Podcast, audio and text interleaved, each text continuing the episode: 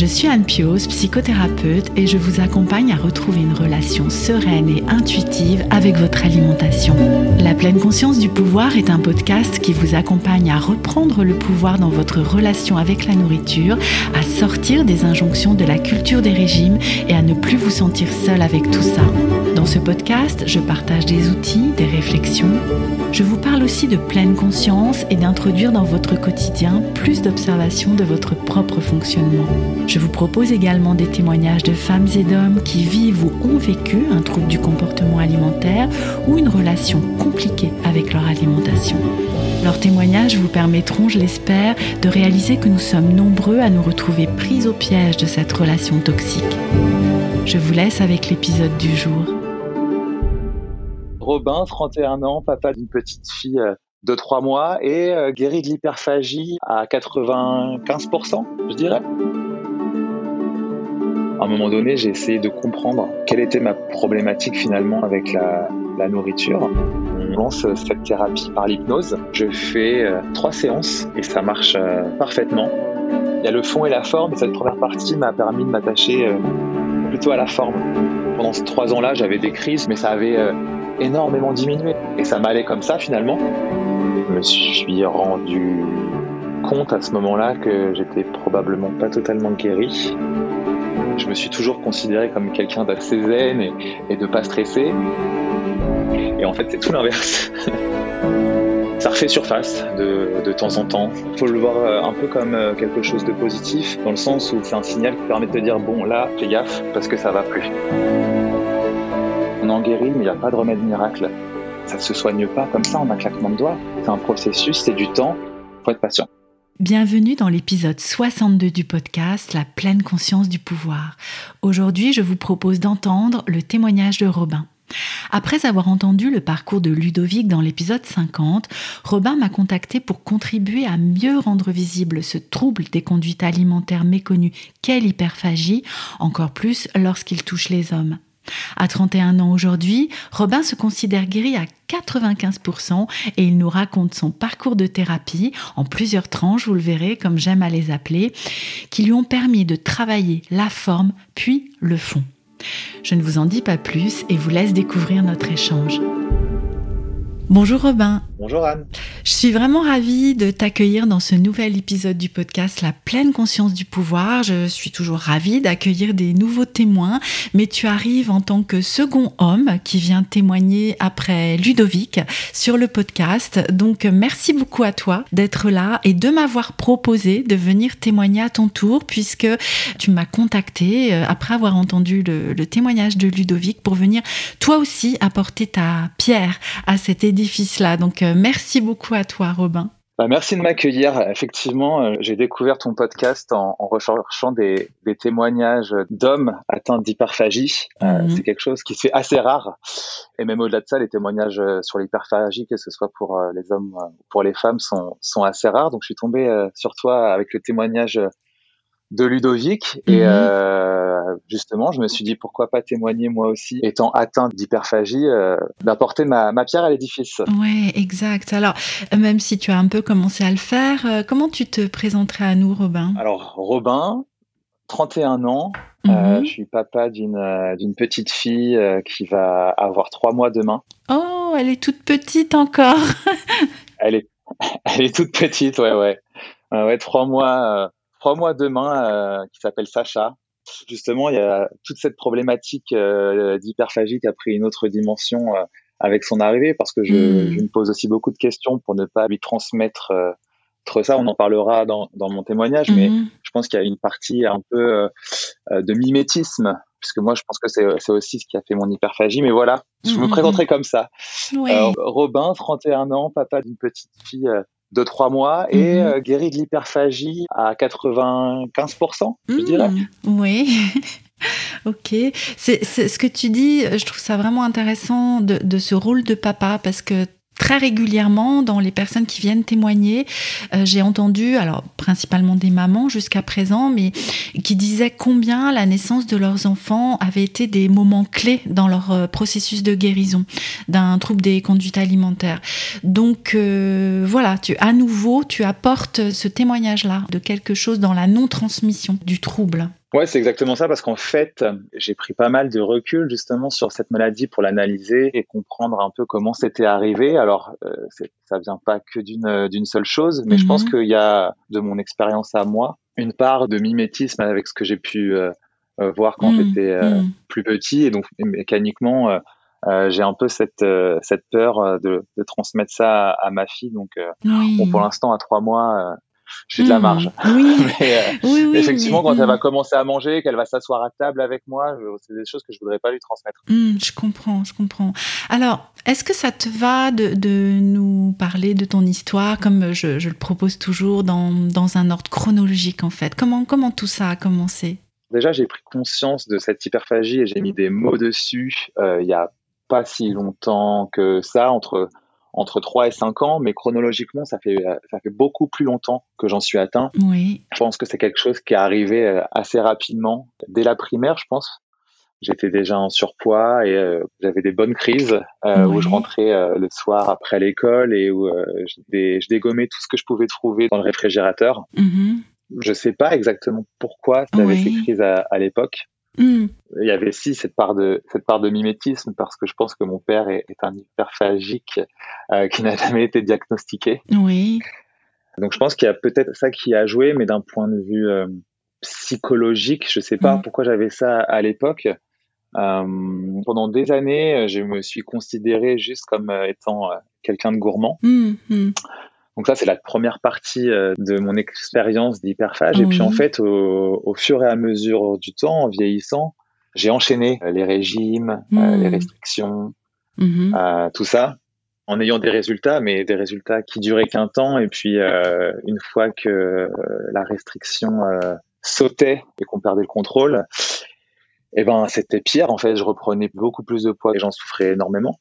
Hmm. À un moment donné, j'ai essayé de comprendre quelle était ma problématique finalement avec la, la nourriture. Mm-hmm. Et en fait, euh, il y a quelque chose comme 3 et 5 ans, j'ai eu euh, une discussion euh, avec mes parents pour leur dire que bah, justement, je cherchais comment, entre guillemets, apaiser ma relation avec la nourriture. Et ce qui est drôle, c'est que la solution est venue de mon père. Ah. C'est un peu le hasard, mais il m'a dit, écoute, mon médecin traitant pratique l'hypnose, tu devrais essayer. Ça veut dire qu'à ce moment-là, tu avais mis le mot déjà sur euh, hyperphagie ou non? Tu voyais qu'il y avait un problème en fait Absolument pas. Hmm. Ouais, ouais, ouais. Je, je, je, ne savais pas ce que c'était. Je savais juste qu'il y avait un problème. Oui. Euh, je me rendais compte que voilà, j'étais, j'avais un problème avec la bouffe et je pensais hmm. pas être juste gourmand. Je trouvais que ça allait beaucoup plus loin que ça. Hmm.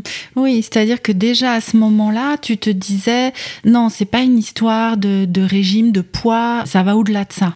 Ouais, mais au, début, pour être précis, ça me revient en en discutant. Ce que je me disais, c'est je dois trouver un, un moyen finalement de faire en sorte que le, le, régime alimentaire que je vais entreprendre ne soit jamais rompu. tu vois, il y avait quand même toujours hmm. cette, cette, histoire de, de régime, mais trouver une solution pour qu'il ne soit pas rompu et que ben, je puisse euh, presque éternellement euh, hmm. adopter des habitudes euh, saines sur le long terme et ne jamais craquer. Tu vois. C'était ça la, l'idée de base. Oui, ben oui, et idée que beaucoup d'entre nous ont en fait, hein, de se dire, bah, c'est juste que j'arrive pas à tenir. Et je cherche des solutions, euh, y compris au niveau psychologique, pour euh, finalement avoir plus de volonté, etc., etc.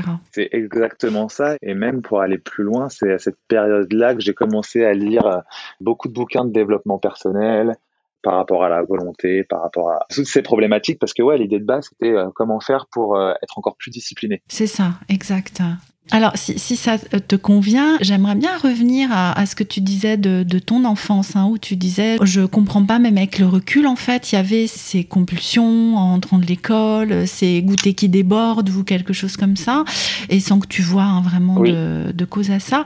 Je me posais quand même la question, est-ce qu'il y avait dans ta famille de la restriction, des aliments interdits, de la surveillance de ton alimentation, quelque chose comme ça, ou pas? Pas du tout, justement. En fait. Mm. Alors, c'était goûter qui déborde et euh, pendant les repas, c'était euh, plusieurs services. Donc, en fait, j'ai jamais eu de restriction Hmm. et jamais eu de surveillance. Et en fait, ce que je te disais tout à l'heure par rapport au mimétisme, je voyais mon père manger énormément des bonbons, des glaces, des trucs, euh, plein de choses. Mhm. Et puis, il se cachait aussi, tu vois, pour euh, Hmm. pour euh, manger euh, manger ça. Peut-être que j'ai assimilé ça au fait de se dire, euh, bah tiens, ces aliments-là euh, sont interdits, donc il faut se Mm. cacher pour les manger. Et oui, oui. Mais euh, j'ai jamais été en confrontation directe avec une surveillance Mm. ou, euh, Hmm. ou quelque chose qui s'apparente à ça. quoi. Oui, merci pour, euh, pour cette précision. Euh, oui, donc on en était hein, à ce moment où ton père te conseille d'aller voir son médecin ou votre médecin et qui pratiquait l'hypnose, hein, alors que toi tu cherchais des solutions pour être plus discipliné et pouvoir tenir ce régime finalement. Il me propose ça et moi je me dis ben oui, pourquoi pas. De toute façon, euh, je- de toute façon, tout est bon à prendre. Ouais. Donc c'est dans cet état d'esprit que je rencontre son médecin, une femme qui est absolument euh, géniale que je continue de voir d'ailleurs. Mhm, Et du coup, bah, on lance cette thérapie par l'hypnose. mhm, Je fais euh, trois séances et ça marche euh, parfaitement. Alors Mhm. pas dans euh, ce qu'on imagine de l'hypnose, c'est pas euh, comme ce qu'on voit à la télé, ça n'a rien à voir. Elle me met pas une main derrière la tête en me disant bah voilà tu t'endors et maintenant tu n'es plus hyperphagique. Hmm, Pas du tout. Non. Euh, elle travaille sur mon inconscient Mhm, et ça fonctionne parce qu'au fur et à mesure des séances, en fait, je réfléchis beaucoup à ce qui entraîne mes crises d'hyperphagie.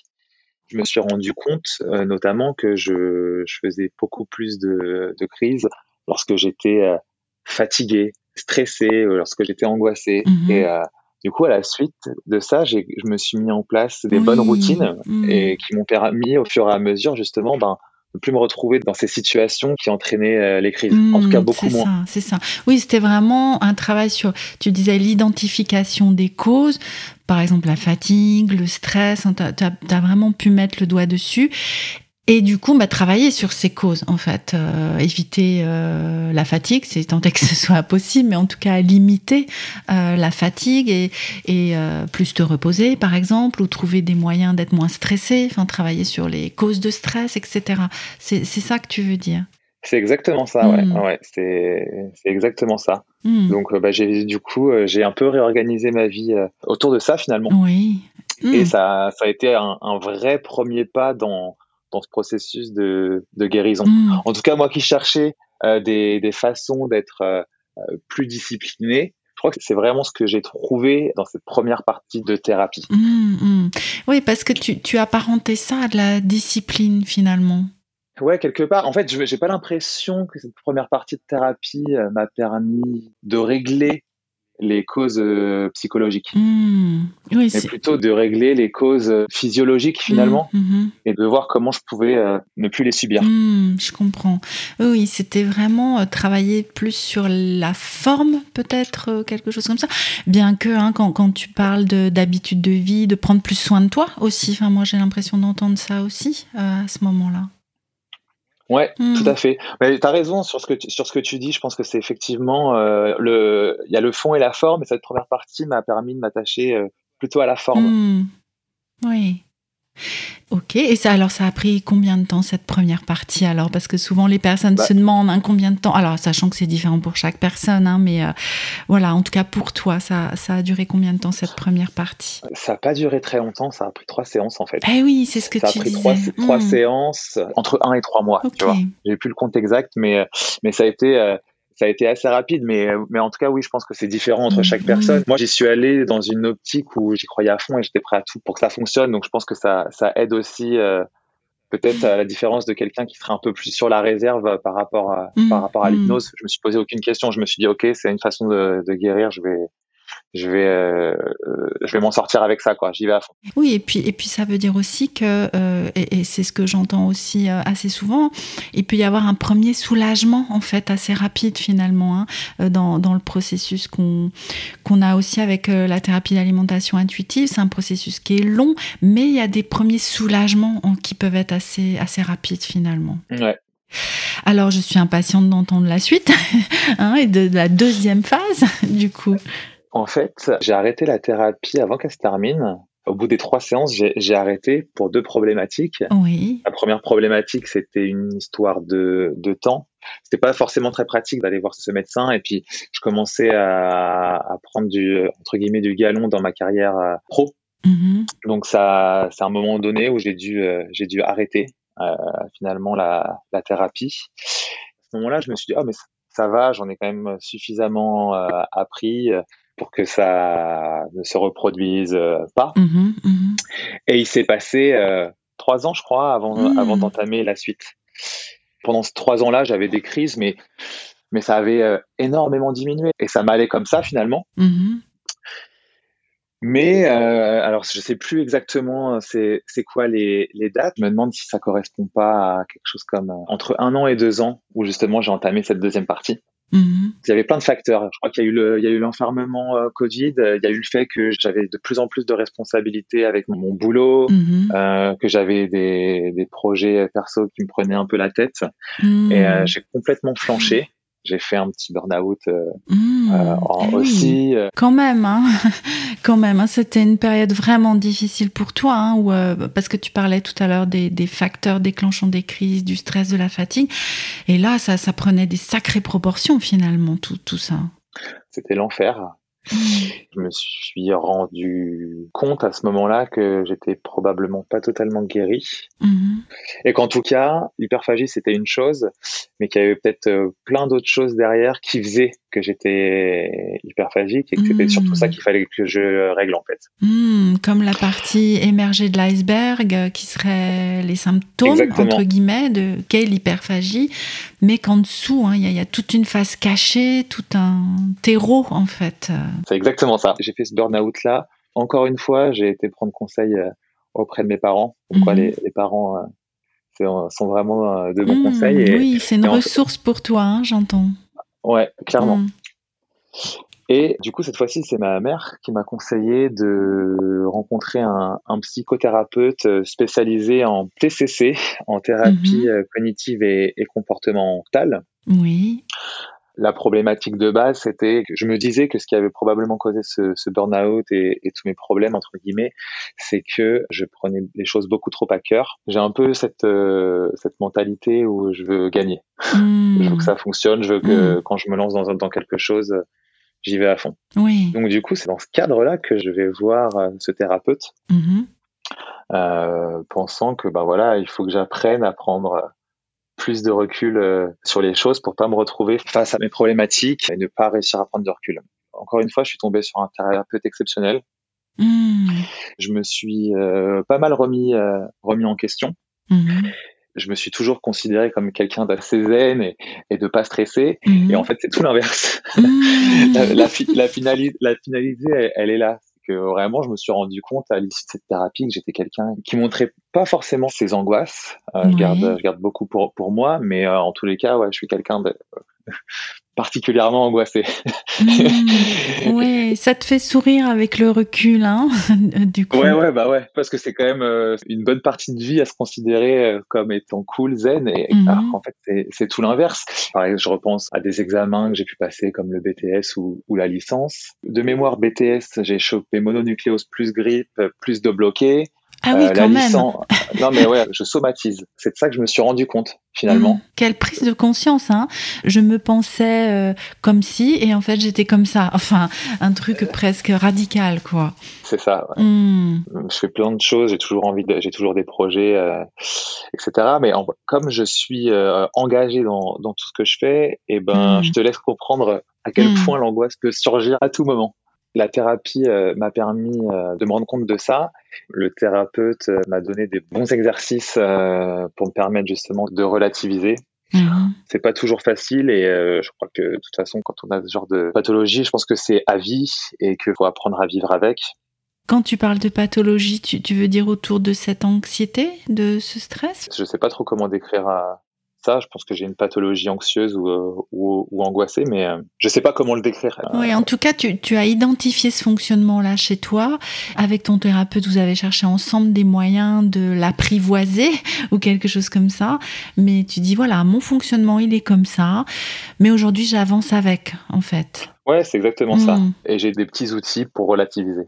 Oui. Donc pour reprendre le fil de l'histoire, cette thérapie en TCC, je l'avais surtout prise pour euh, entre guillemets régler le burn-out. Euh, mhm. Et du coup, je me suis dit, bah, est-ce que ce serait pas le bon moment euh, pour laisser tous les problèmes derrière toi et terminer ton hypnose? Hmm. Et donc c'est ce que j'ai fait. Et c'était d'autant plus intéressant que, ben, avec la, la TCC, je m'étais rendu compte que j'étais quelqu'un d'angoissé. J'avais d'autres choses à apporter à la thérapie par l'hypnose. Mhm. Donc, euh, j'ai refait trois séances en apportant du coup un peu ces nouvelles euh, problématiques, toujours liées à l'hyperphagie, mais, euh, mais j'avais un peu plus de profondeur à donner à la chose. Mhm. Du coup, ben, cette deuxième partie de thérapie, elle m'a permis de travailler sur le fond et moins sur la forme. Elle était assez différente de la première, euh, notamment euh, sur les exercices qu'on faisait.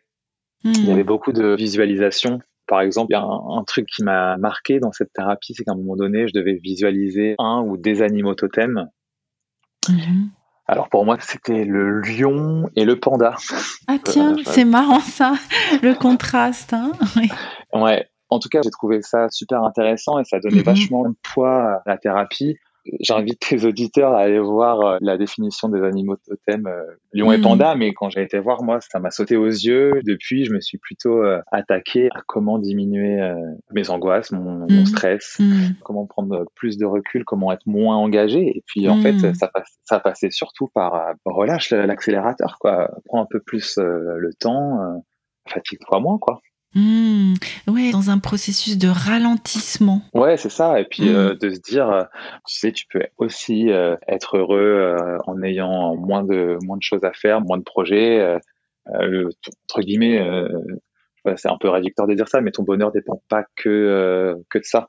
Mmh, j'ai l'impression, dans cette période-là, l'hyperphagie était comme passé au second plan, en fait, que hein, quand tu disais travailler sur le fond. Hmm. En fait, depuis la première partie d'hypnose, euh, l'hyperphagie, j'ai quand même vraiment, vraiment réussi à la réguler.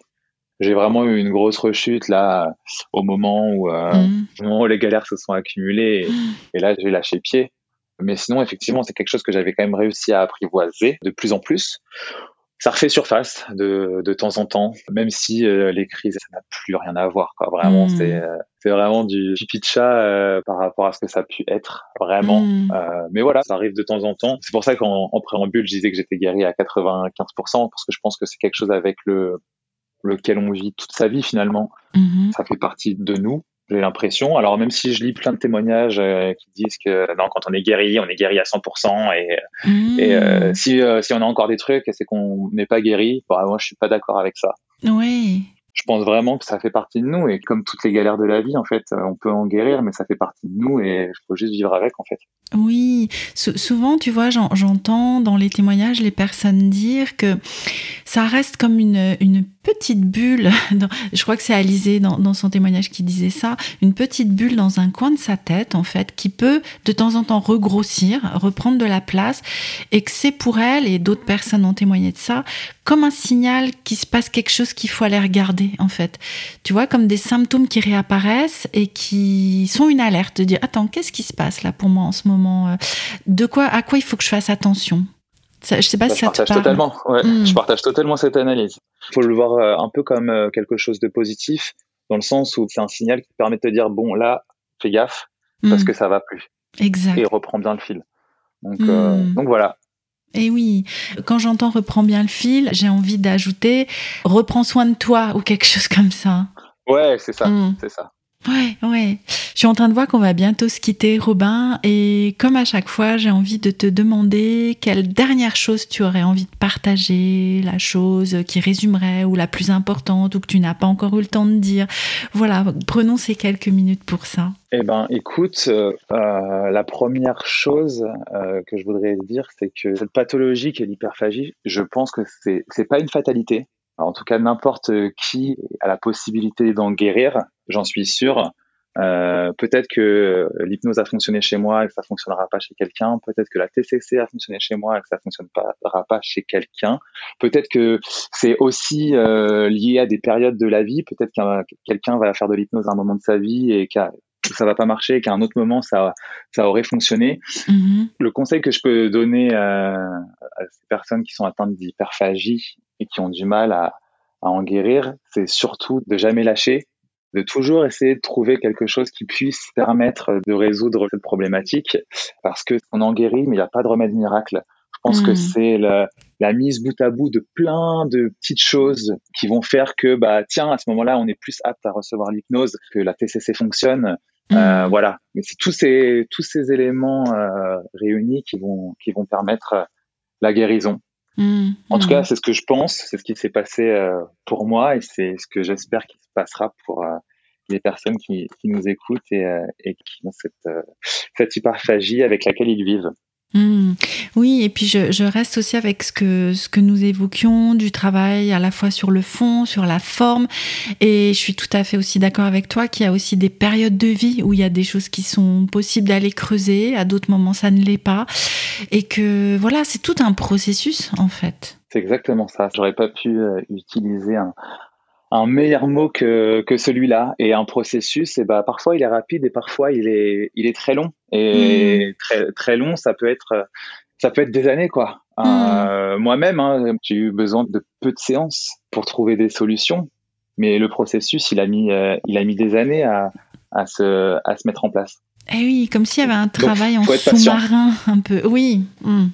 C'est c'est c'est ça. Il faut être euh, il faut être patient très patient même, mais c'est comme mhm. euh, n'importe quel euh, objectif qu'on souhaite atteindre. Ça se fait pas en un claquement de doigts pour n'importe quelle euh, autre maladie ou, ou, je sais pas, mais la, le la maladie, ça me semble être aussi un bon exemple. Mhm. bah, ça se ça se soigne pas comme ça en un claquement de doigts. C'est un mhm. processus, c'est du temps. Faut être patient.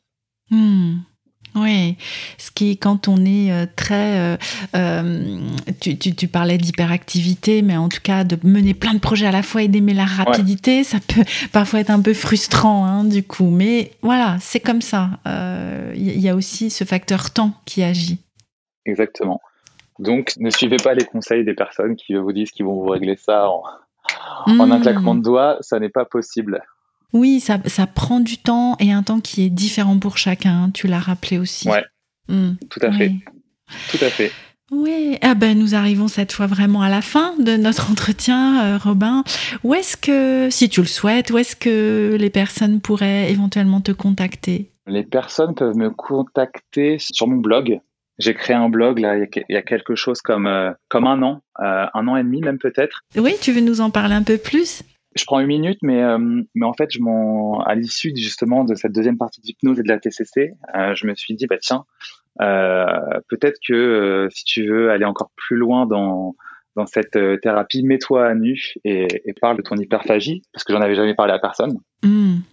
Et donc, j'ai créé un blog sur lequel je parle de cette hyperphagie, je raconte aussi mon, mon expérience, et puis surtout, je donne des informations à, à toutes les personnes euh, qui pourraient être intéressés, puisque j'en ai pas trouvé moi à l'époque. Euh, Là, hmm. tu vois, quand je repense à 4-5 ans en arrière, j'en avais pas trouvé. Euh, J'avais rien qui me qui euh, me disait ce que ce que c'était.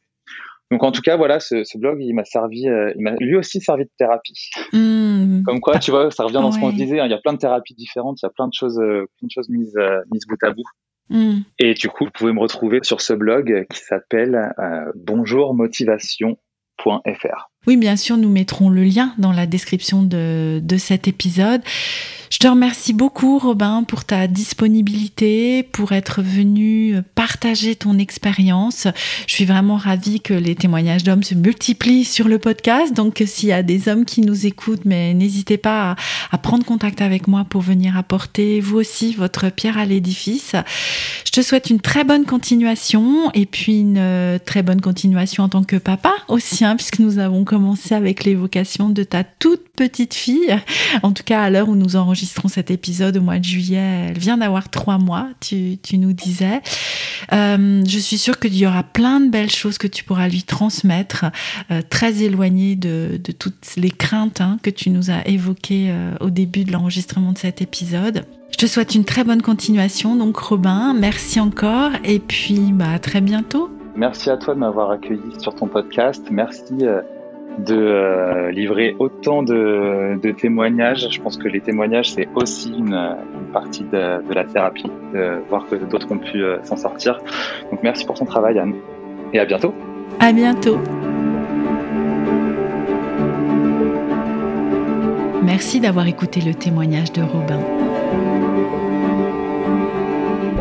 Vous mettons le lien vers son blog dans la description de l'épisode. Et comme toujours, nous attendons vos retours et vos avis qui sont, vous le savez, extrêmement précieux pour poursuivre cette aventure du podcast La pleine conscience du pouvoir. Et je vous donne rendez-vous très bientôt pour un prochain épisode.